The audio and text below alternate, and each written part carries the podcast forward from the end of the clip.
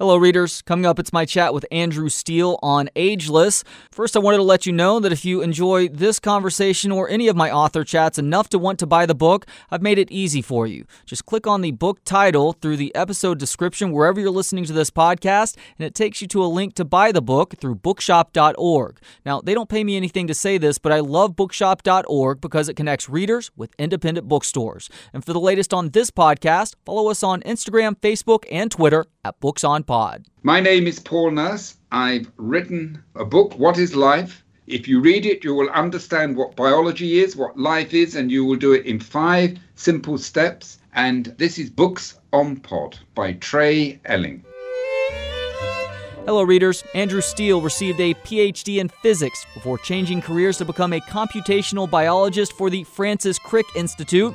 These days, he spends his time as a science writer and presenter, and he just published his first book titled Ageless: The New Science of Getting Older Without Getting Old. Andrew, thank you for the time. How you doing today? I'm really well, thank you. It's a beautiful sunny day here in the UK for the first time in a while. So uh, yeah, having having fun. Glad to hear it. Sounds like we're all starting to emerge from the deep winter into spring now. In order to provide some context for the rest of this conversation, what exactly is aging?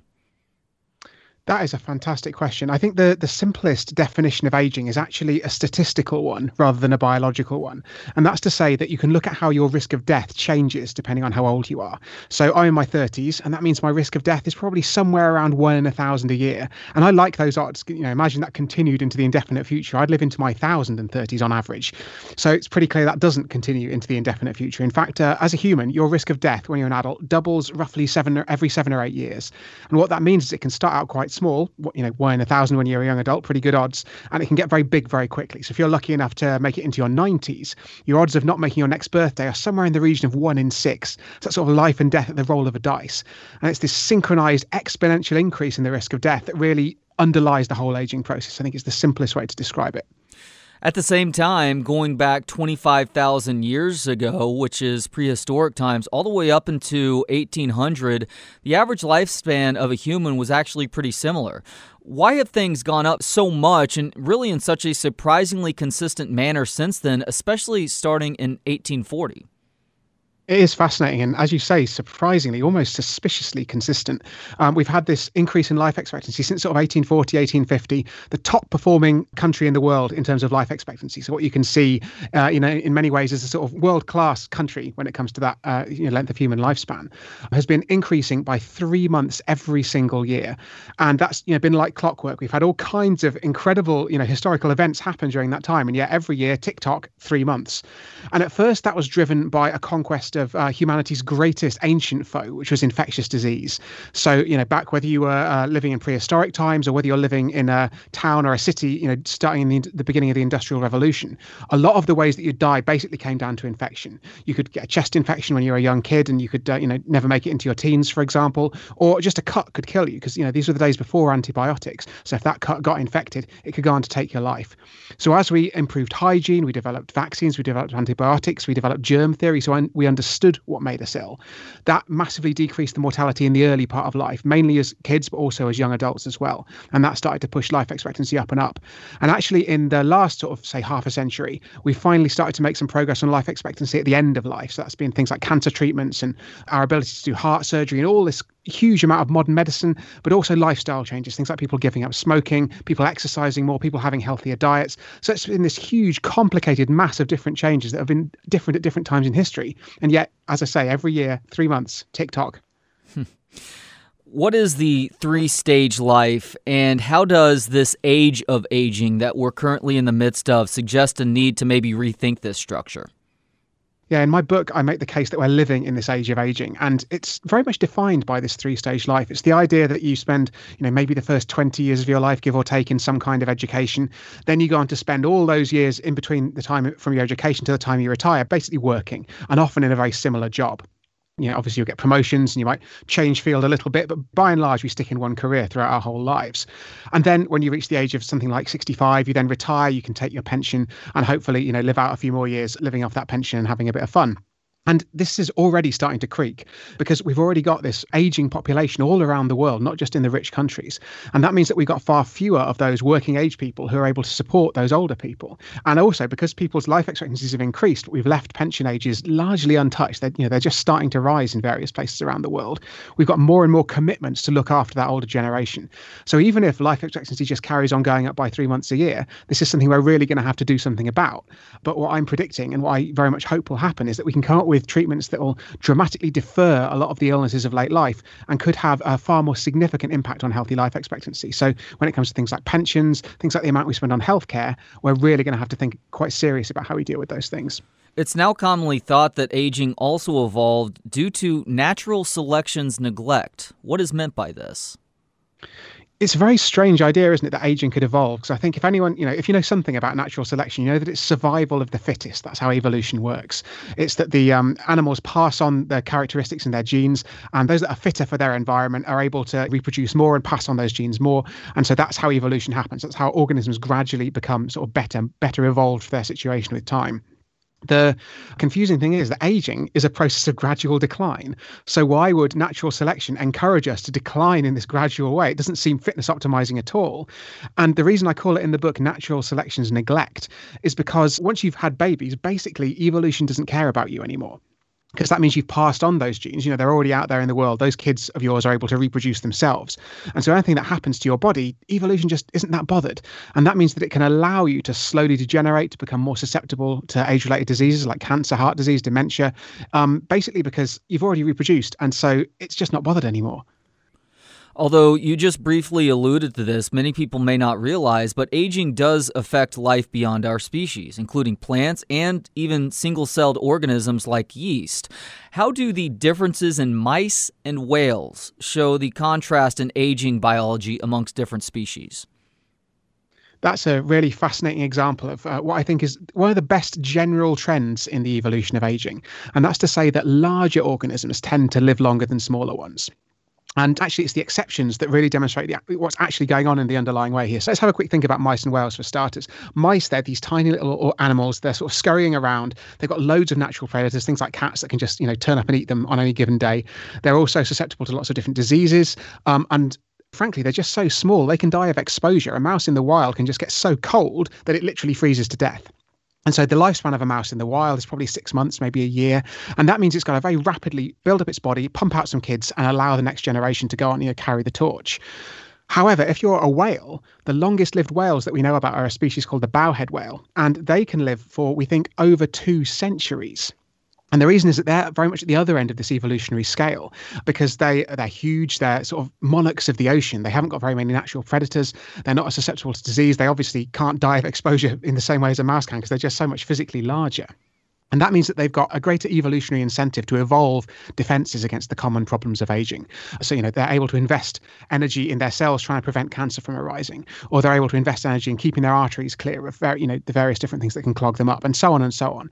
And so, evolution has a much greater incentive in that case to basically reinforce their bodies against the ravages of time. And actually, as I said at the beginning of my answer, it's the exceptions that really prove this. So, a- another great example of a long lived mammal is a bat. And obviously, the main difference between bats and mice is that bats can fly. They're about the same size, some of the species obviously therefore you know you might think similarly susceptible to predators apart from the fact they are living in the air where there are far fewer natural predators.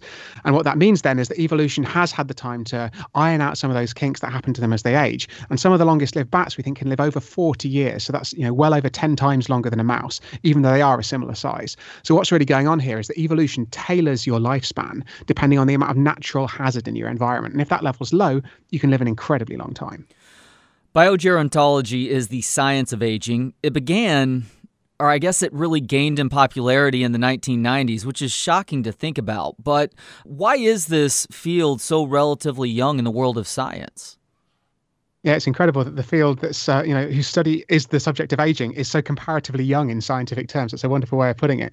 I think the reason is that for decades and decades, scientists thought that aging was just a natural, inevitable, immutable process. And you know, some of this even stems from uh, sort of the ideas in physics in the 19th century. People thought that just as machines that we could develop, you know, you, you create a new kind of steam engine, it's eventually going to wear out without maintenance.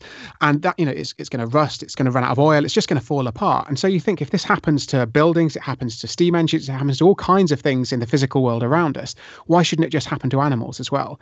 But of course i sort of um, contradicted myself there in giving that answer. And that's because you can oil a machine you can maintain it you can replace its parts. And of course that's the fundamental piece that biologists miss because animals are constantly taking in energy from their environment. They can use that to ward off the ravages of time.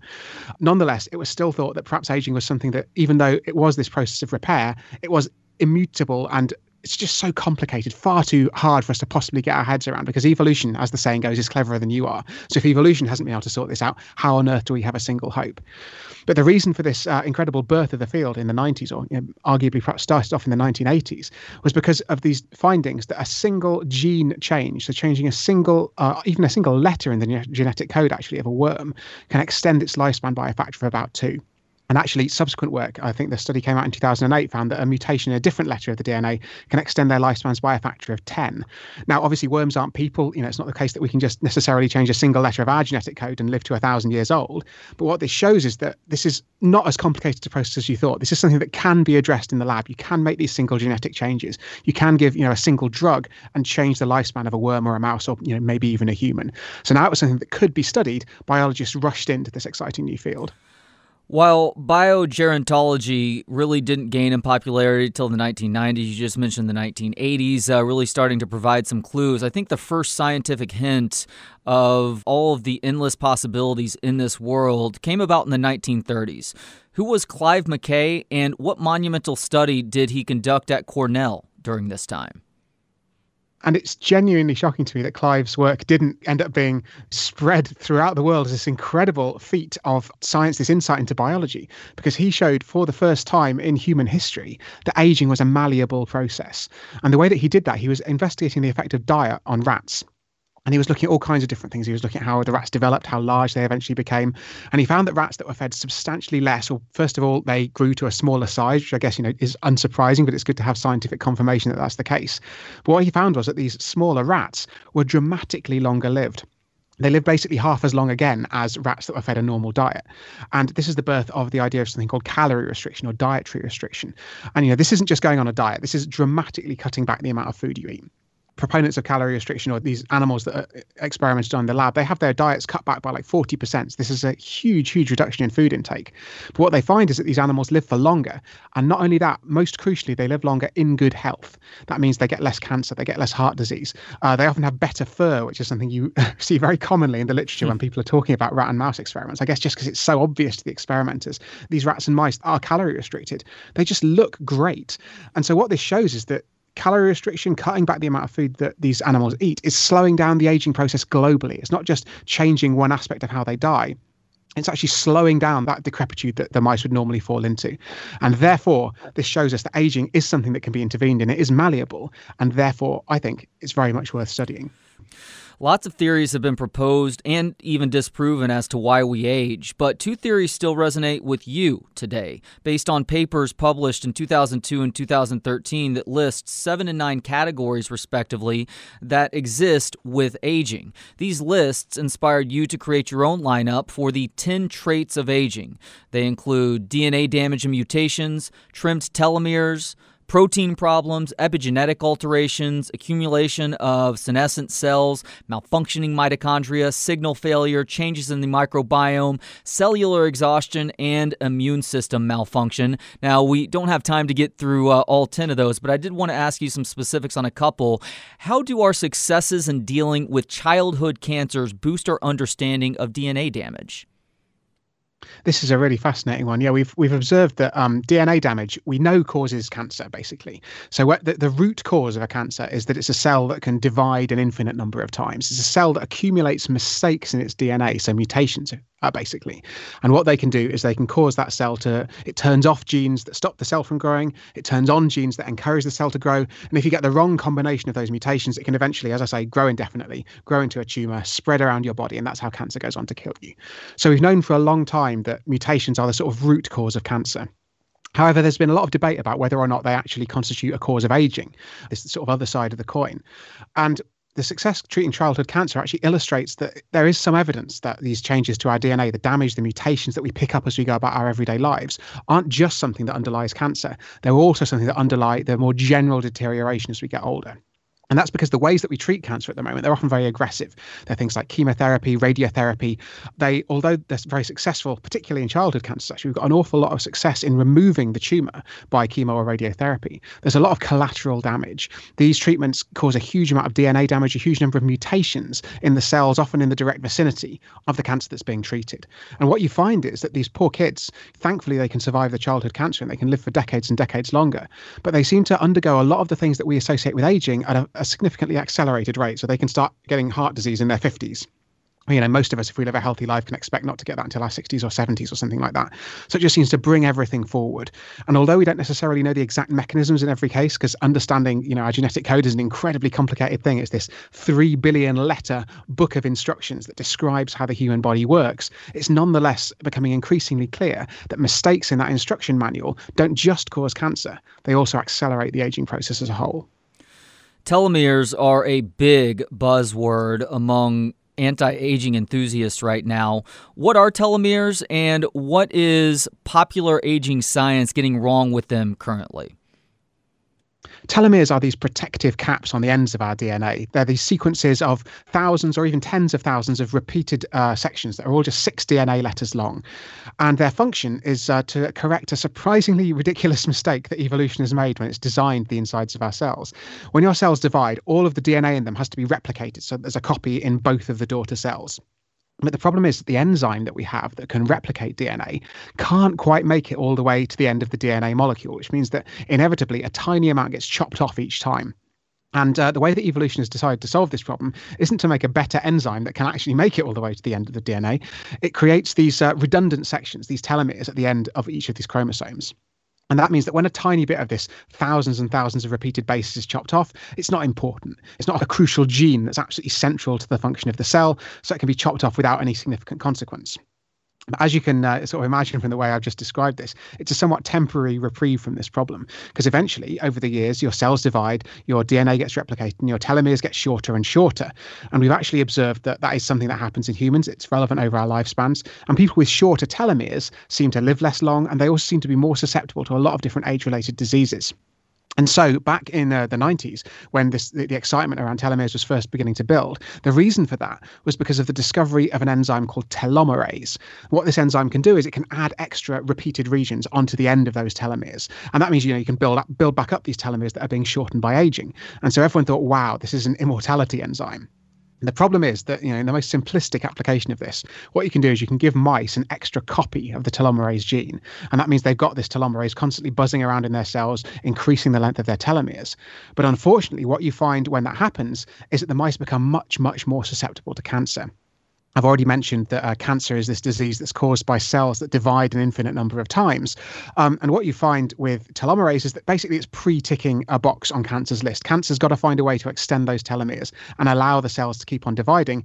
If you give it telomerase for free, that's basically a bonus. It makes cancer more likely.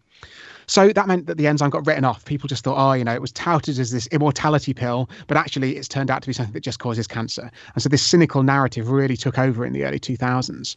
But thankfully, what we found is that it's not quite as simple as that. There have been experiments since that have shown that if you give telomerase, the gene that extends the telomeres, in combination with other genes in mice that can suppress the cancer that might result from that, they actually live longer. And they do so with no increased chance of cancer.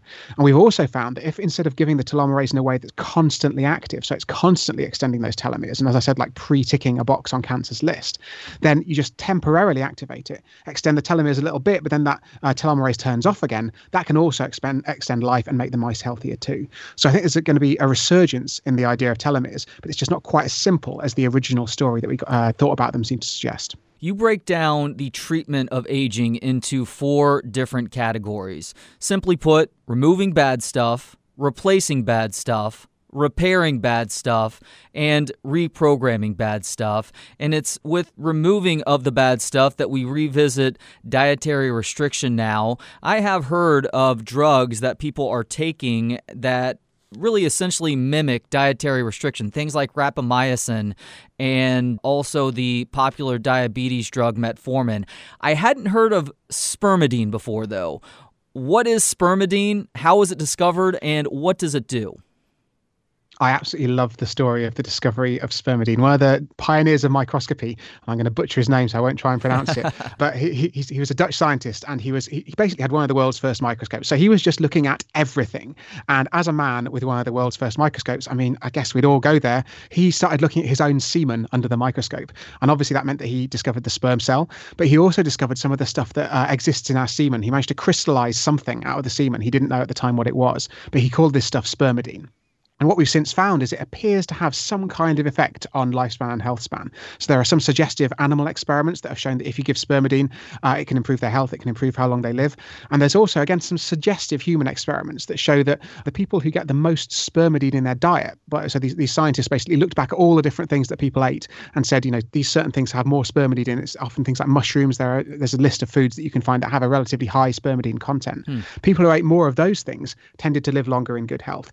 All of these things are suggestive none of it's conclusive because the problem with these observational studies is, you know, there might just be something systematically different about people who love mushrooms that reflects beyond their dietary choices.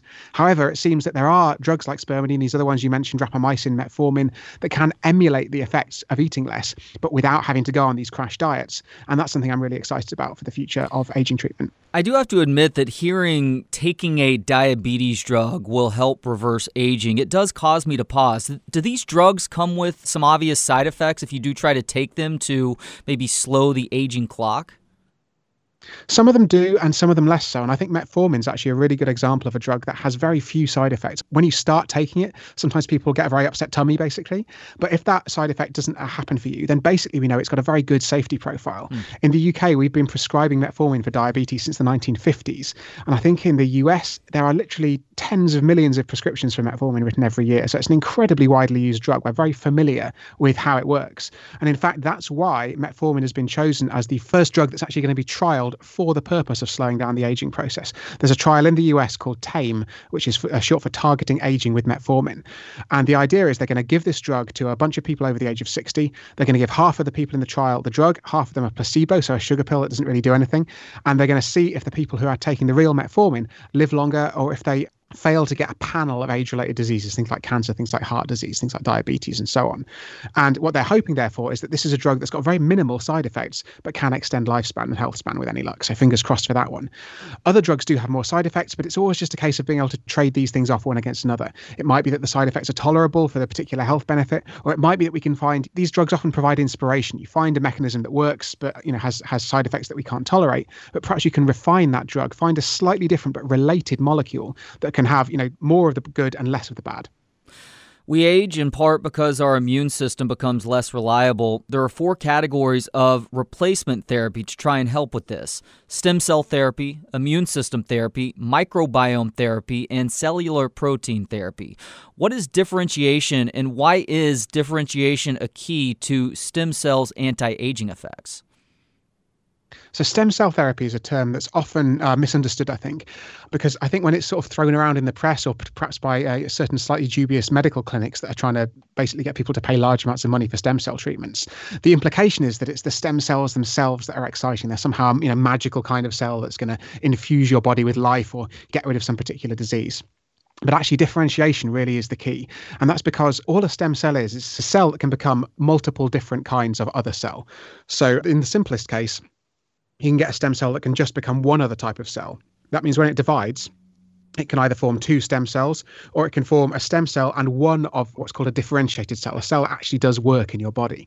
And that's why this idea about stem cell therapy doesn't really make sense because what we really want isn't the stem cells that have this power to become other kinds of cell. What we want is working, you know, heart muscle cells or insulin producing cells that can help produce insulin and conquer diabetes. Or, you know, we want the neurons in the brain that are lost in Parkinson's disease to be replaced with stem cell therapy, not because we care about the stem cells themselves, but because we care about the cells that they can become. And that's what's absolutely crucial when you're trying to replace things that are lost in the process of aging. You don't necessarily want to inject the stem cells. What you want to do is use those stem cells to create more of the actual working body cells that can then go on to uh, improve your health in old age.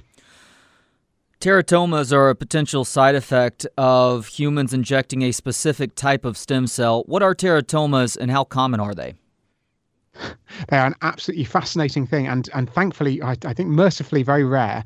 uh, they're a type of tumor that's caused by what's called a pluripotent stem cell, and a pluripotent stem cell is a is a particularly special kind of stem cell that can become basically any cell in the entire body.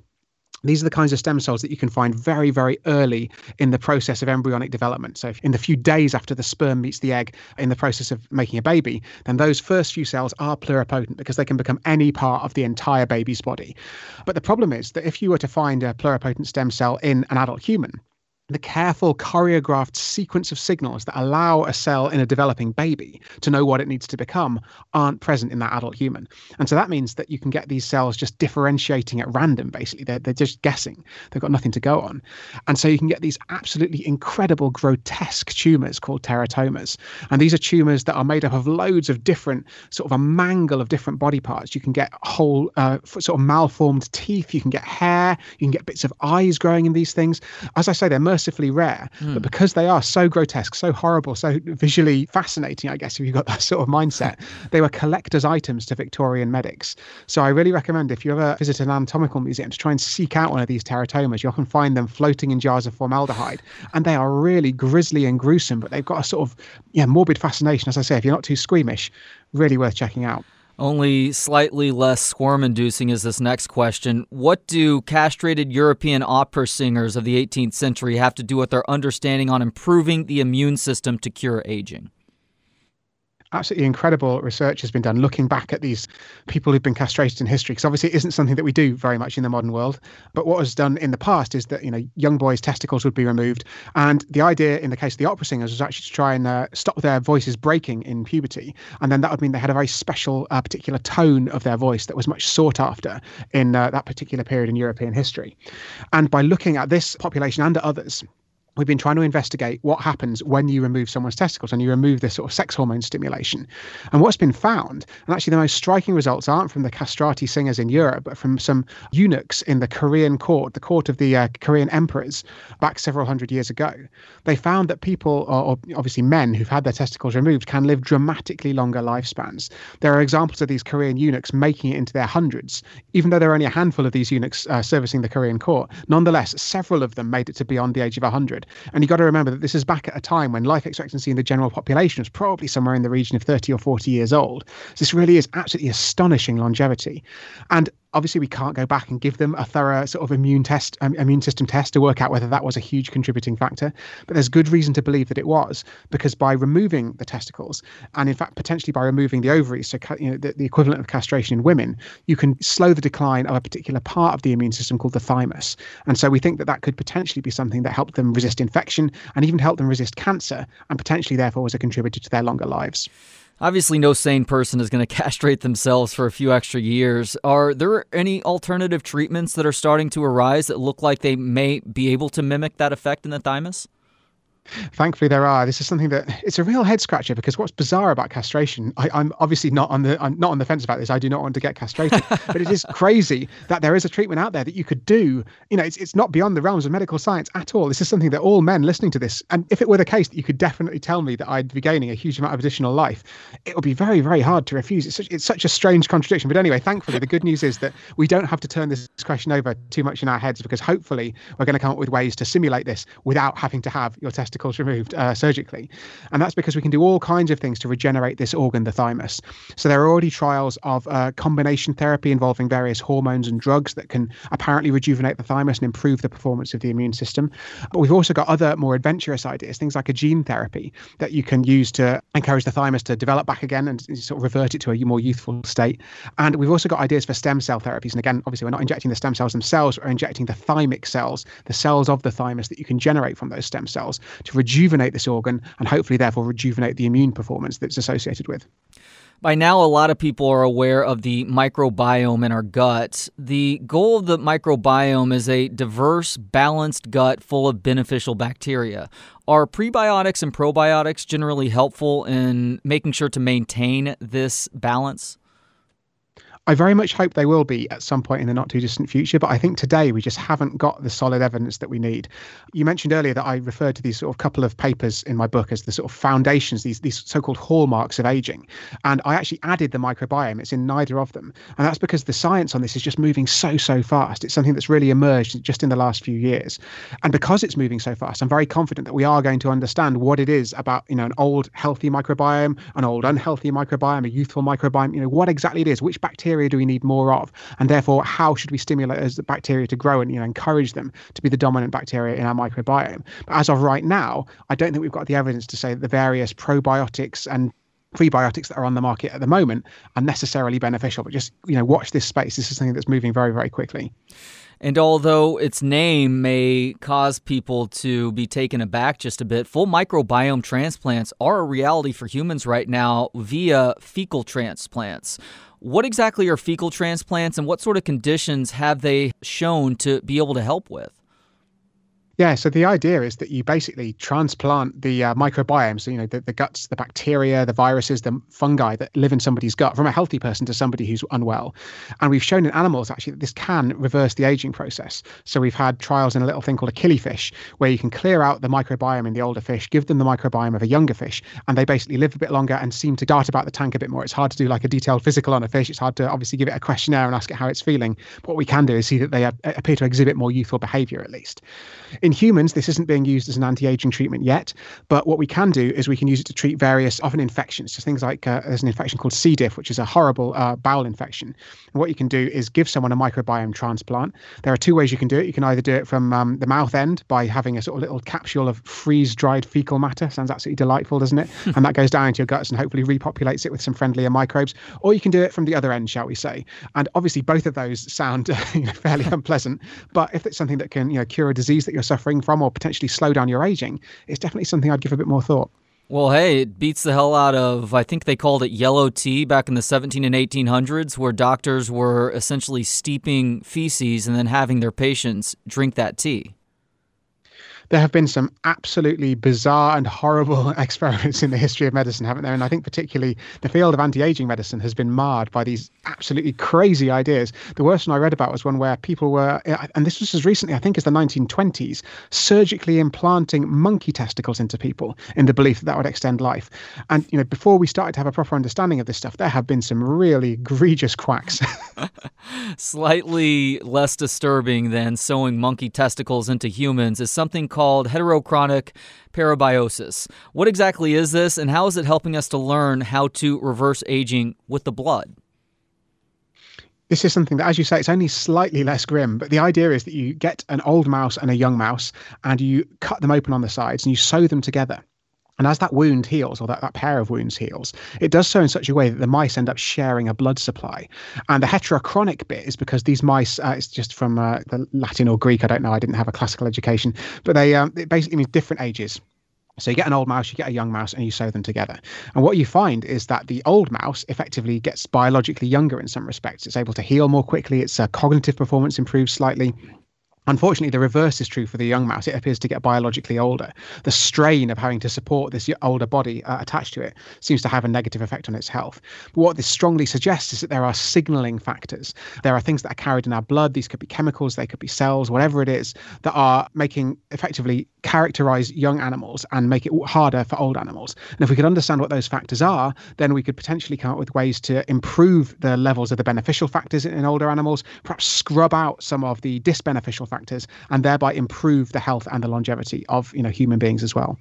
Silicon Valley billionaires are thought of as modern vampires, but how much good is it doing a Peter Thiel to replace his blood with that of a young, virile employee?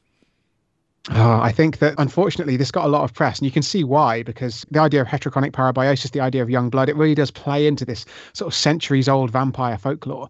And you can see how it would make sense to transfuse a young person's blood into an older person.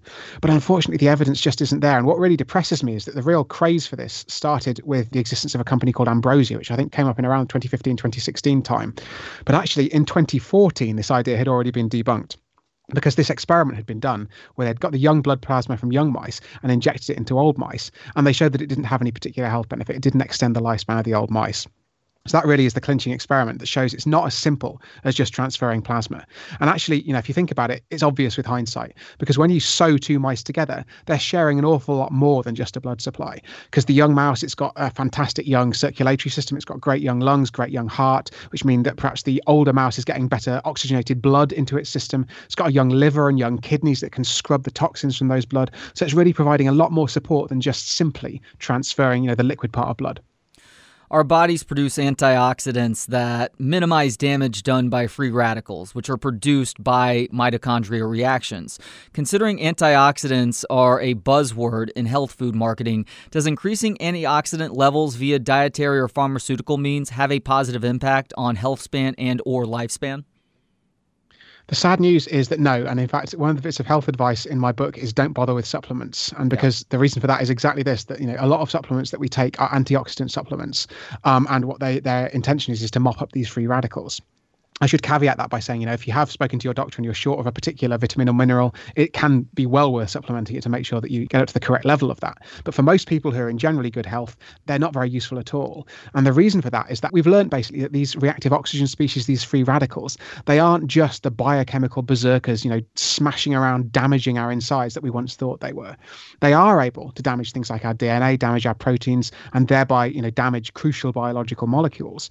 But unsurprisingly, given that life has been dealing with free radicals for billions of years, we've come up with ways to mitigate them. We have our own natural antioxidant enzymes that can clean these things up. And our cells actually use these free radicals to communicate with each other, to communicate within the cell. And I think the coolest thing they use them for is actually they can immune cells can bombard invading bacteria with free radicals in order to damage them, you know, in order to basically kill them off. So by taking a huge, huge amount of vitamin supplements, what you could potentially be doing, well, if you take a small amount, then what that will do is uh, dampen down the number of free radicals that exist, and therefore your body might dampen down its own anti-free radical enzymes in order to compensate. And if you were to take even more, then what you might find is that you reduce the number of free radicals below the level at which it's necessary and actually harm your health. Mm. So, unfortunately, although this was a very long-running theory as to why we age, I think that uh, more modern science has basically overturned that idea. An age old debate in science, and let's be honest, beyond, is nature versus nurture. How much do our genes determine how long we live, Andrew? This is something that I think recent research has turned up some very surprising results. So the fact is that for most of us, nature doesn't seem to play a huge amount of a role in the sense that our inherited component of our longevity for most people is, depending on the study that you read, somewhere between maybe 5 and 20%. And what that means is that somewhere between 80 and 95% of how long you live is determined by a combination of lifestyle and luck. And those two things can be quite hard to disentangle, but the genetic component is surprisingly small. The only place where this doesn't seem to hold is in people who live exceptionally long lives. So if you've got um, a parent or a grandparent who made it over the age of 100, then that is time to start sitting up and take notice because it seems in these incredibly long lived populations, then there is a much larger genetic component to longevity. So you can luck out, but basically for the rest of us, it's all to play for. We talked about genetic mutations and damage a bit earlier on. I am somewhat obsessed with the CRISPR gene editing technology and just the advances that have been made over the last 10 plus years now. Obviously, a Nobel Peace Prize is being given out this year to those who were really the trailblazers with this CRISPR technology. Can CRISPR editing potentially help with mutated or damaged DNA? I think that CRISPR itself isn't going to be directly helpful in terms of human therapies. I mean, it is for some. Let's let's be clear. There are already actually hundreds of CRISPR-based therapies in human trials, but this is often to correct a defect in genetics rather than to optimize the genes that we have. So if you've got a particular single gene problem, then CRISPR can go in and turn off the defective gene and basically cure your condition. And that's what a lot of these therapies are for. However, I think what CRISPR has really done is it's unlocked a whole new series of experiments in lab biology because it's just so much simpler than previous gene editing techniques and so much more precise precise you can say this is a particular part of the genome that I want you to go in and disable that exact gene at this exact point. And that's something that we really haven't been able to do in the lab before. So that's much, much more exciting as a method. And it means things are much cheaper, they're much quicker to happen in the lab. I think the other thing to say is that although CRISPR itself might not be something that massively impacts on longevity in terms of medicine, what we will find is that techniques that are based on CRISPR might have some significant impact. So we can take the same precision that CRISPR has to disable a gene, and rather than disabling that gene, we can do something like swap a particular DNA letter for another. And there are some real low hanging fruit here. One of the first papers looking at the so called base editing, what it did was they swapped out a gene called ApoE. And this is a gene, ApoE 2 or ApoE3, sort of healthier versions of this gene. ApoE4, unfortunately, gives you a predisposition to things like heart disease and dementia. And ApoE2 and 3 are overrepresented in centenarians, so people who make it to the age of 100. And what's really cool about these particular variations in this gene, they're called genetic variants, is that they only differ from one another by a single DNA letter. So it's possible that we could use base editing, which, as I say, is based on CRISPR, to go in, find this exact point in the genome, swap those letters you know, effectively change ApoE4 into ApoE3 or ApoE3 into ApoE2 and improve your health, reduce your chance of dementia, reduce your chance of heart disease. So there's very much potential for this stuff to happen in the future. What is the epigenetic clock, and have research and experimentation found ways to turn this clock back? The epigenetic clock is, I think, a real crystallization of an intuition that a lot of us probably have, which is the idea that your biological age and your chronological age aren't necessarily aligned. That's to say that you can be biologically older than the number of candles on your birthday cake, or in fact, of course, you can be biologically younger. And what the epigenetic clock does is it looks at the epigenetic marks, these chemicals basically that are found all over your DNA, and their primary purpose is to turn different genes on and off. So the easiest way to understand this is that every single cell in your body contains basically the same two meters of DNA this incredibly long genetic instruction manual. But We've got heart cells, we've got brain cells, we've got liver cells, we've got intestine cells. We've got hundreds of different types of cells all around our body, which all look very different. They do very different jobs, in spite of having the same instruction manual. So clearly, it's very important that particular genes are turned off that aren't needed in cells uh, that are performing a particular function, and other genes are turned on, or they're turned on partially, they're turned on completely, and so on and so on. So this control is performed by what's called the epigenome. Epi because it sits above our genome, our DNA. And what scientists have found is that if you look at how someone's epigenetics, and in particular a mark called methylation, changes as you go through your life, you can look at these marks and you can determine how old someone is with incredible precision down to just a few years. And not only that, but actually, there's a more sort of morbid side to this, which is that if your epigenetic age is advanced compared to your biological age, this is known as epigenetic age acceleration. And it suggests that you're more likely to get age related diseases and you're more likely to die sooner. Obviously, thankfully, the converse is also true. You can be epigenetically younger than your chronological age as well. And so that's something that's given us this incredible window, the ability to you know, look at how biologically old someone is just by doing effectively a simple test on their epigenome. And that means that hopefully we'll be able to substantially speed up research into aging because we'll, rather than just giving some people a drug like is being done in the TAME trial, then leaving them for five years and seeing if they you know, get ill or they die, what we could do instead is measure their epigenetic age first, give them a drug, then get them to come back you know, a few weeks or months months later and see if their epigenetic clock has changed. And that means the experiments can be done much more quickly with fewer participants, therefore far more cheaply. And it means we can try out a lot more of these ideas in aging a lot quicker, hopefully. Hopefully, anyone who reads this book understands that even if aging isn't curable right now, it is malleable. There are five factors that currently are acknowledged by most everybody as having a major impact on lifespan and health span cigarette smoking, body weight, alcohol consumption, exercise, and diet. You utilize these as part of your 11 bits of advice to stave off aging. For instance, don't eat too much. Why does a person who is even a slight bit overweight run the risk of accelerating aging? This is down to a process called inflammation. And uh, in youth, inflammation, in fact, even in old age, inflammation is a really important thing. It's the way that our body responds to threats, it responds to diseases. It's basically a molecular combination of distress flares. It's uh, the way that a part of your body can sound the alarm. So, say you get a cut, uh, what will happen is that the cells around that region where you've got that cut will give out these inflammatory distress flares, and then immune cells will rush from all around your body to come and sort the problem out. They'll start the process of wound healing. They'll get rid of any invading bacteria that might be trying to take advantage of that, uh, you know, breaching your defenses, and so on and so on. And this is what we call acute inflammation. It's inflammation that's very compressed in the time that it works for. It turns on, it solves the problem, and then it turns off nice and cleanly again once the problem's been fixed. However, something that we observe in people as they age is a process called chronic inflammation. This is inflammation that doesn't just, you know, start and stop when it's needed it's a constant low level sort of hum of paranoia from your immune system. And ironically, even though your immune system is more paranoid, that means it actually gets less effective at many of its tasks. And that's something that can go on to accelerate the aging process. Now, what goes on if you're overweight is that your fat cells can enter an inflammatory state. They can start giving out these inflammatory molecules, and that can contribute to this process of chronic inflammation. And therefore, being overweight effectively accelerates the aging process. And that's what I found really exciting about this health advice because some of it, as you say, it's, it's surprisingly well known. You know, we all know that we shouldn't be smoking, we shouldn't drink too much, we should try and, you know, maintain a healthy body weight, and so on and so on. But when you understand the nitty gritty biology behind this stuff, it really makes these, uh, you know, seemingly everyday bits of health advice exercise that much more compelling. And that leads perfectly into my next question. We all understand what fat is in terms of the superficial fat that we see on somebody who is overweight or obese. But there is a much worse version of fat. What is visceral fat and why is it so bad?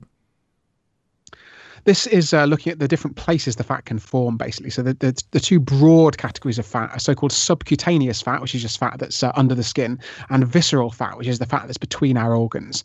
So that's the difference between uh, subcutaneous fat often gives you quite a big bum, whereas visceral fat, because it's between the organs in your abdomen, will give you a fat belly. And it's this visceral fat that seems to give out far more of these inflammatory molecules. So it seems to be a far greater driver of the aging process than subcutaneous fat. Now, having said that, the fact is that most of us, you know, when we eat we can't choose where a particular burger is laid down in fat, or when we exercise, we can't choose which particular part of our body the fat gets removed from. So the health advice remains the same. But what this means is that we understand how it is that the fat is driving the aging process. And if you've got a fat belly, particularly, that's time to try and you know rein in your diet, try and improve your exercise regime a little bit, and you know shed some of those pounds. You also encourage people to get some exercise. What do statistics show us about exercise and its impact on our health? It's incredibly, incredibly good for you. The, the sort of joke amongst doctors is that if exercise were a pill, everyone would be lining up to take it. Hmm. But the fact is that, that, because it requires a bit more effort, because it can often just you know genuinely be hard to squeeze into our busy modern lives, then people aren't so willing to uh, sort of uh, you know I, I, say take it. It's not a pill. They aren't, you know they aren't so willing to engage in it or aren't so able to engage in it. But the fact is that even a very small amount of exercise can have dramatic impacts on your health. You know, if you're someone who's completely sedentary, even taking a, a 10 minute brisk walk a day can have a huge impact on your life expectancy. And if you can ramp that up to something like 30 minutes of moderate exercise every day, then you can really start making a difference. You can massively reduce your chance of death. So this is something that's really worth all of us trying to do. And actually, what's most exciting about these statistics is that they show that the people who make the first small steps away from being completely sedentary are the ones who gain the most benefit. So it's not your marathon runner who goes from running an hour a day to an hour and 10 minutes a day. That's probably unlikely to have a significant impact on their health. In fact, it might even be somewhat negative at those incredibly high levels of exercise. But for most of us who aren't doing a huge amount, then even making those few first small steps can have a huge effect on our health. While some of the tips that you offer are on the obvious tilt, as you just mentioned diet, exercise, getting the right amount of sleep I was a little bit surprised to see uh, taking care of oral hygiene amongst your tips. Why is a person taking care of his or her teeth so important to the process of aging? That was definitely the bit of health advice that surprised me the most. And I think the converse to what I said earlier, you know, not, not only does this underline some of the more basic health advice that I think a lot of people already know, it also shows you, you know, through the lens of aging science, you can identify bits of health advice that you wouldn't expect uh, to be able to have an impact on your health. And actually, toothbrushing is is a really, really good example of that the mechanism by which it's thought to act is actually the same as the mechanism we think that visceral fat acts to accelerate your aging, which is this idea of chronic inflammation. So this was first observed back in the 90s that people with poor oral health seem to have uh, worse outcomes in terms of heart disease. And actually, we've sort of doubled down on that recently, and it seems to also potentially have an impact on dementia as well, which is also known to be driven by inflammation. And what's going on is that when you've got tooth decay, when you've got gum disease, there's a constant battle going on inside your mouth between your immune system and the bacteria in your gums or your teeth. And as everyone knows, because we have to visit the dentist, this isn't a battle that your immune system can win, basically. It's going to be this constant, ongoing, low level skirmish. And what does a constant, ongoing, low level skirmish with your immune system sound like? Well, it sounds like chronic inflammation. It's basically driving this inflammatory process. And that's thought to be the mechanism by which um, having poor oral hygiene can accelerate your aging, or conversely, keeping your teeth good and clean, making sure you floss every day and that sort of thing can not just reduce your dental bills, but also potentially improve how long you live as well. You mentioned earlier discouraging people to take supplements. Are there any exceptions to this rule? I don't think there are, to be honest. The one supplement that I'm taking at the moment is vitamin D. And the reason for that is there's been all this publicity around whether it can possibly affect COVID. Mm-hmm. But what's a very strange thing, I'm approaching this in a very sort of scientific, probabilistic way. I actually don't think vitamin D is very likely to work against coronavirus in, in terms of, you know, either preventing infection or reducing the risk of severe disease. However, we do know that vitamin D has very little effect. In fact, I, I sort of flirted with it. I was on and off taking it for a few years. And ultimately, I came down deciding it's not really worth it because it doesn't have any effect on lifespan. It doesn't have any effect on sort of the, the best measure, which is called all cause mortality. So that's dying from any particular disease or cause. However, the sort of flip side of that is because it doesn't affect all cause mortality, it's probably not really doing me any harm. And so even though I don't think it will have an effect on coronavirus, I'm taking a small vitamin D tablet every day just to be on the safe side in the hope that it might do something. All right, that's noted. And the 11th and final piece of advice is to be a woman. Though perhaps written slightly tongue in cheek, why is this notable? It's fascinating and it's something that we really haven't teased apart. I think the the global average, and I think this is true in the US as well, actually, is that the life expectancy difference between men and women is quite astonishingly five years. So if you're a woman, you can expect to live five years longer than if you're a man. And it's really, really hard to disentangle because there are so many social and biological factors that could go into this. The obvious social ones are men are more risk taking, they drink more, they smoke more, they sometimes have uh, riskier or sort of uh, more intense, physically intense employment. So those could be certain things that could reduce male life expectancy. But we also know that there are uh, biological differences between men and women. And one of the most obvious ones is that, you know, you'll know from high school biology that most women have an XX chromosome and most men have an XY chromosome. And what this designation really hides is the fact that the Y chromosome is tiny. It's much, much smaller than the X. It's got far fewer genes. And that means that when you're a woman, you effectively have a backup of a lot of important genes when you're a man, if your X chromosome from your mother has a problem with a particular gene, or you know that gene doesn't work in the way it's supposed to, your Y chromosome may well not have a backup of that gene. And what that means is that by a variety of tiny little um, genetic problems, that can ultimately conspire to reduce the lifespan of men compared to that of women. You write that the biggest key in finding a cure for aging in modern times is to raise public and political awareness to what is being researched and understood, as well as what may be possible in the coming decades or even years. Awareness will lead to funding. If you could change one thing about the public perception of aging research right now, or maybe change one policy, what would that be? I think the most important sort of general thing in terms of public perception, and obviously, you know, we know the public and uh, politicians and policymakers, all these people often have very similar levels of understanding of aging biology, which is to say, not very much. And what I'd like to do is encourage people to really look into this science. That's why I wrote this book, because I wanted to make people understand that aging is malleable. It's something that we can do something about. And this isn't some sort of wacky science fiction idea. The idea is that, you know, we can come up with treatments, we can come up with medication, we can come up with various other kinds of medicine that can slow and reverse the aging process. And it could have this absolutely enormous impact from a social perspective, from an economic one. I characterize aging in the book as the world's largest humanitarian crisis. And that's because I believe it's the single greatest cause of death and suffering globally. I talked at the very beginning of our interview about this idea that our mortality doubles every seven or eight years. And if you look at that compared with the life expectancy around the world, which is actually higher than a lot of people expect, global life expectancy now is about 72.6 years in 2019, which is the last year that we have data for and that's I think older than a lot of people expect, and that means that that uh, mortality rate doubling has, has a lot of time to act. And you know most people in most countries are living long enough to experience the effects of aging. So if you do the maths, it works out that of the 150,000 people who die every day on planet Earth, over 100,000 of them die because of aging, because of diseases like cancer and heart disease and dementia that the aging process effectively causes. And so I think the single most important quest in modern medicine is to take our understanding of the aging process and try and defer those diseases and that would you know impact on these two thirds of deaths. It would impact on the decades of suffering that comes before that because you know heart disease doesn't just kill you instantly. It gradually erodes your ability to exercise your ability to play with your grandkids your ability to get about the house and you know do your everyday tasks all of these things gradually eat away at your quality of life.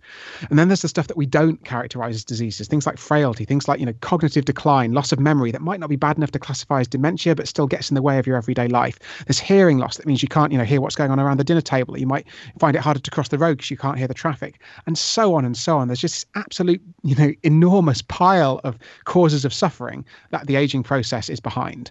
And so by treating that, we can potentially defer, you know, we can, we can potentially defer this whole uh, gamut of different age related changes, almost all of which are negative. And I think if that was understood by a much wider variety of people, by the public, by policymakers, then suddenly that would mean that we would start funding this in proportion to its level of importance. To give the example of the US, in the US, you spend over $4 trillion a year on healthcare. That's not $4 billion, $4 trillion, so 4 with 12 zeros after it. And yet the amount of money that's spent by the National Institute on Aging, which is the research body that funds aging research, is about $3.5 billion. That's you know, a factor of over a thousand smaller. And in fact, if you drill down into the aspect of that that's actually looking at the aging process itself, that's another factor of 10 smaller again. So it's probable that in the US, you're spending less than one ten thousandth the amount that is spent on healthcare on actually researching the single largest cause of those healthcare related costs. So even from a purely economic standpoint, this makes absolutely no sense. I've already made the case that it's this enormous humanitarian crisis. So I really hope that this is just something that's much more widely understood by you know everyone, uh, whether you're chatting in a bar or whether you're making policy in Washington.